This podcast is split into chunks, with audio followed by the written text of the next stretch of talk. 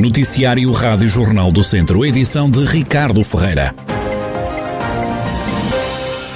A fábrica da Peugeot Citroën de Mangualde tem vários trabalhadores infectados com Covid-19, o que apuramos são cerca de uma dezena.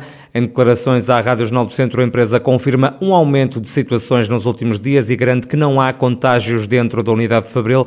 Explica que os funcionários em causa foram infectados em momentos de convívio externos à fábrica. Com este aumento de contágios, a empresa decidiu reforçar as medidas de segurança, implementando testes rápidos a alguns operários, a desinfecção de postos de trabalho, procedeu também ao encerramento das máquinas de venda de comida e também de café. Fonte da PSA de Mangualde explicou ainda que a fábrica continua a produzir normalmente. A Quercos critica a instalação da central fotovoltaica de Lupina numa zona florestal do Conselho de Viseu. De resto, a Associação Ambientalista quer que este tipo de investimento ligado às energias verdes fique fora das zonas e áreas protegidas, como explica Domingos Nascimento da Quercos. É uma questão de hum, sustentabilidade e de ordenamento do território. A Quercus é favorável às energias renováveis, naturalmente.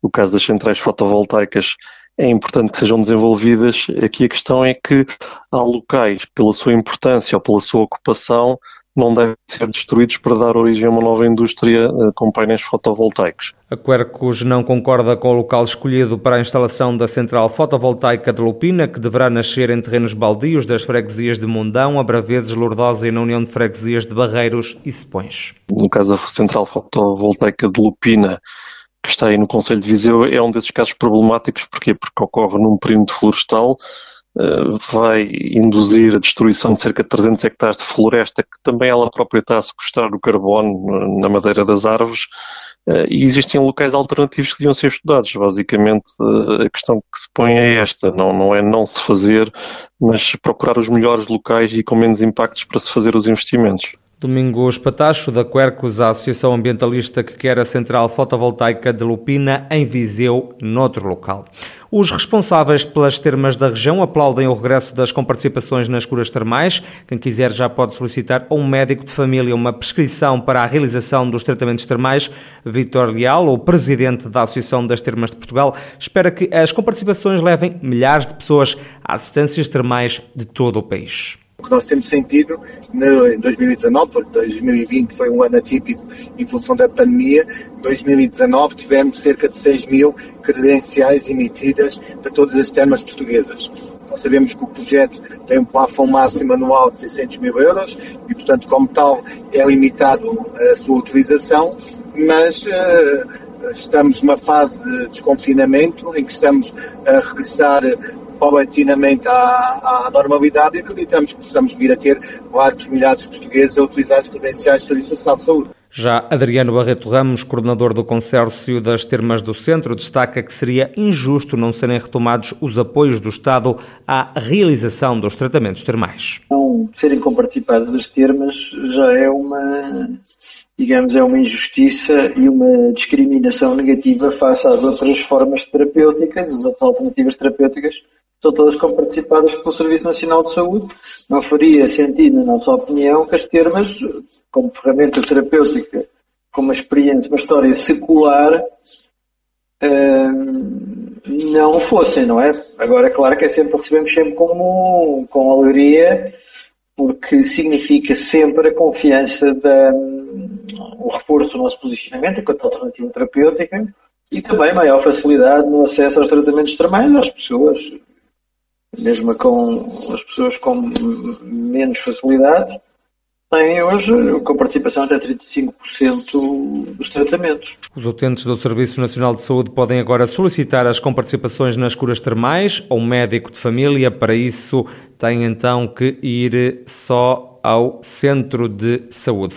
A Extensão de Saúde de São João do Monte, em Tondela, passou a ter um novo espaço, o balcão SNS 24, que permite aos utentes um acesso aos serviços de saúde de forma digital. António Cabrita Grado, o diretor do ACES, o Agrupamento de Centros de Saúde de Dom Lafões, explica que a grande novidade são as consultas por videoconferência a inauguração dos, dos balcões de saúde 24. Isto é mais uma resposta de que em alguns locais, portanto com algumas necessidades e algumas características específicas, as pessoas vão ter hipótese de adquirirem, portanto, fazerem um contacto no sentido de eh, promoverem, portanto, a medicação crónica, eh, o pedido de exames que sejam os de rotina e que o médico assistente sabe o que é que se está a passar eh, e também, aquilo que será uma novidade, serão as consultas via videoconferência. Haverá, portanto, a observação quer do médico eh, por parte do utente e do utente do médico através de câmaras que vão ser instaladas em, em, em certos locais.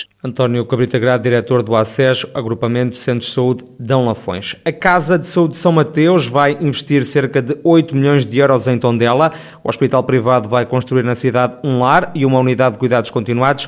O presidente da Câmara, José António Jesus, fala num investimento importante para o Conselho. Trata-se de um investimento muito importante para a região, naturalmente para o Conselho de Tondela, mas para a região na medida em que vem dar resposta a áreas que são vitais na promoção da qualidade de vida, na área social, na área da saúde.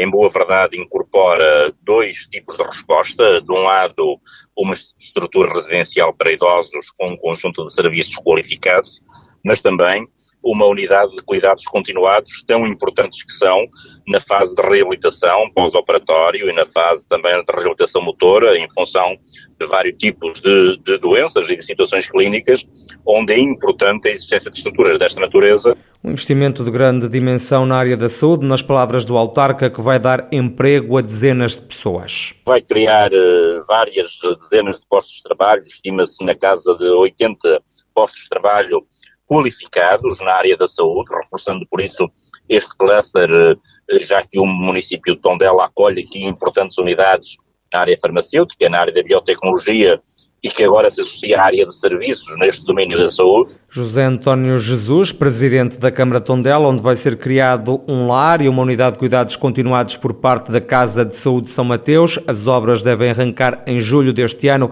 devendo estar concluídas em finais de 2022. O percurso pedestre Rota da Ribeira de Várzea em Viseu vai ser requalificado, vão ser investidos 16 mil euros na substituição de placas informativas, também no melhoramento dos acessos, como explica a vereadora no município Irmelinda Afonso quer este, quer todos os outros percursos, todos os anos é protocolado com as juntas de e a sua manutenção. Aqui estamos a falar é de uma intervenção mais agudizada por aquilo que também tem sido algumas intempéries que fizeram com que as placas ou algum algum roubo também, digamos assim, de algumas das placas de sinalização e esta, esta intervenção é uma, uma, intervenção mais agudizada pelo estado em que ele estava, eh, mas como volto a dizer, é o percurso também número um, é aquele que é mais antigo no nosso Conselho. A rota tem quase 9 km e a Presidente da Câmara, Conceição Azevedo, salienta os pontos de interesse daquele que foi o primeiro percurso pedestre a ser criado em Viseu. O percurso inicia-se próximo de um conjunto de 86 polderas que no passado permitiam o atravessamento do rio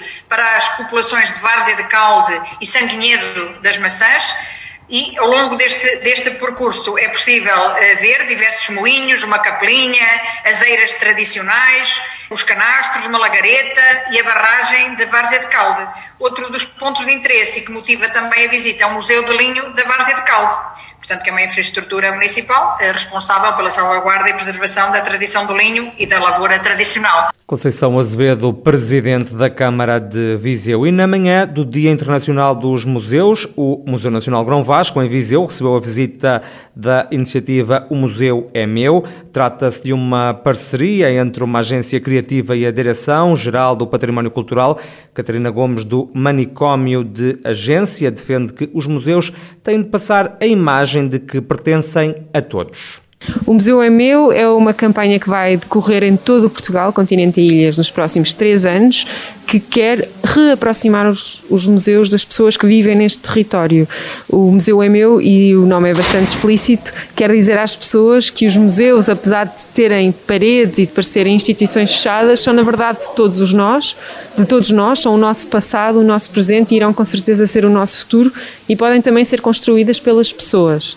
Catarina Gomes, da Agência Criativa Manicômio de Agência, que esteve esta manhã no Museu Nacional Grão Vasco, em Viseu, numa iniciativa ligada ao Dia Internacional dos Museus.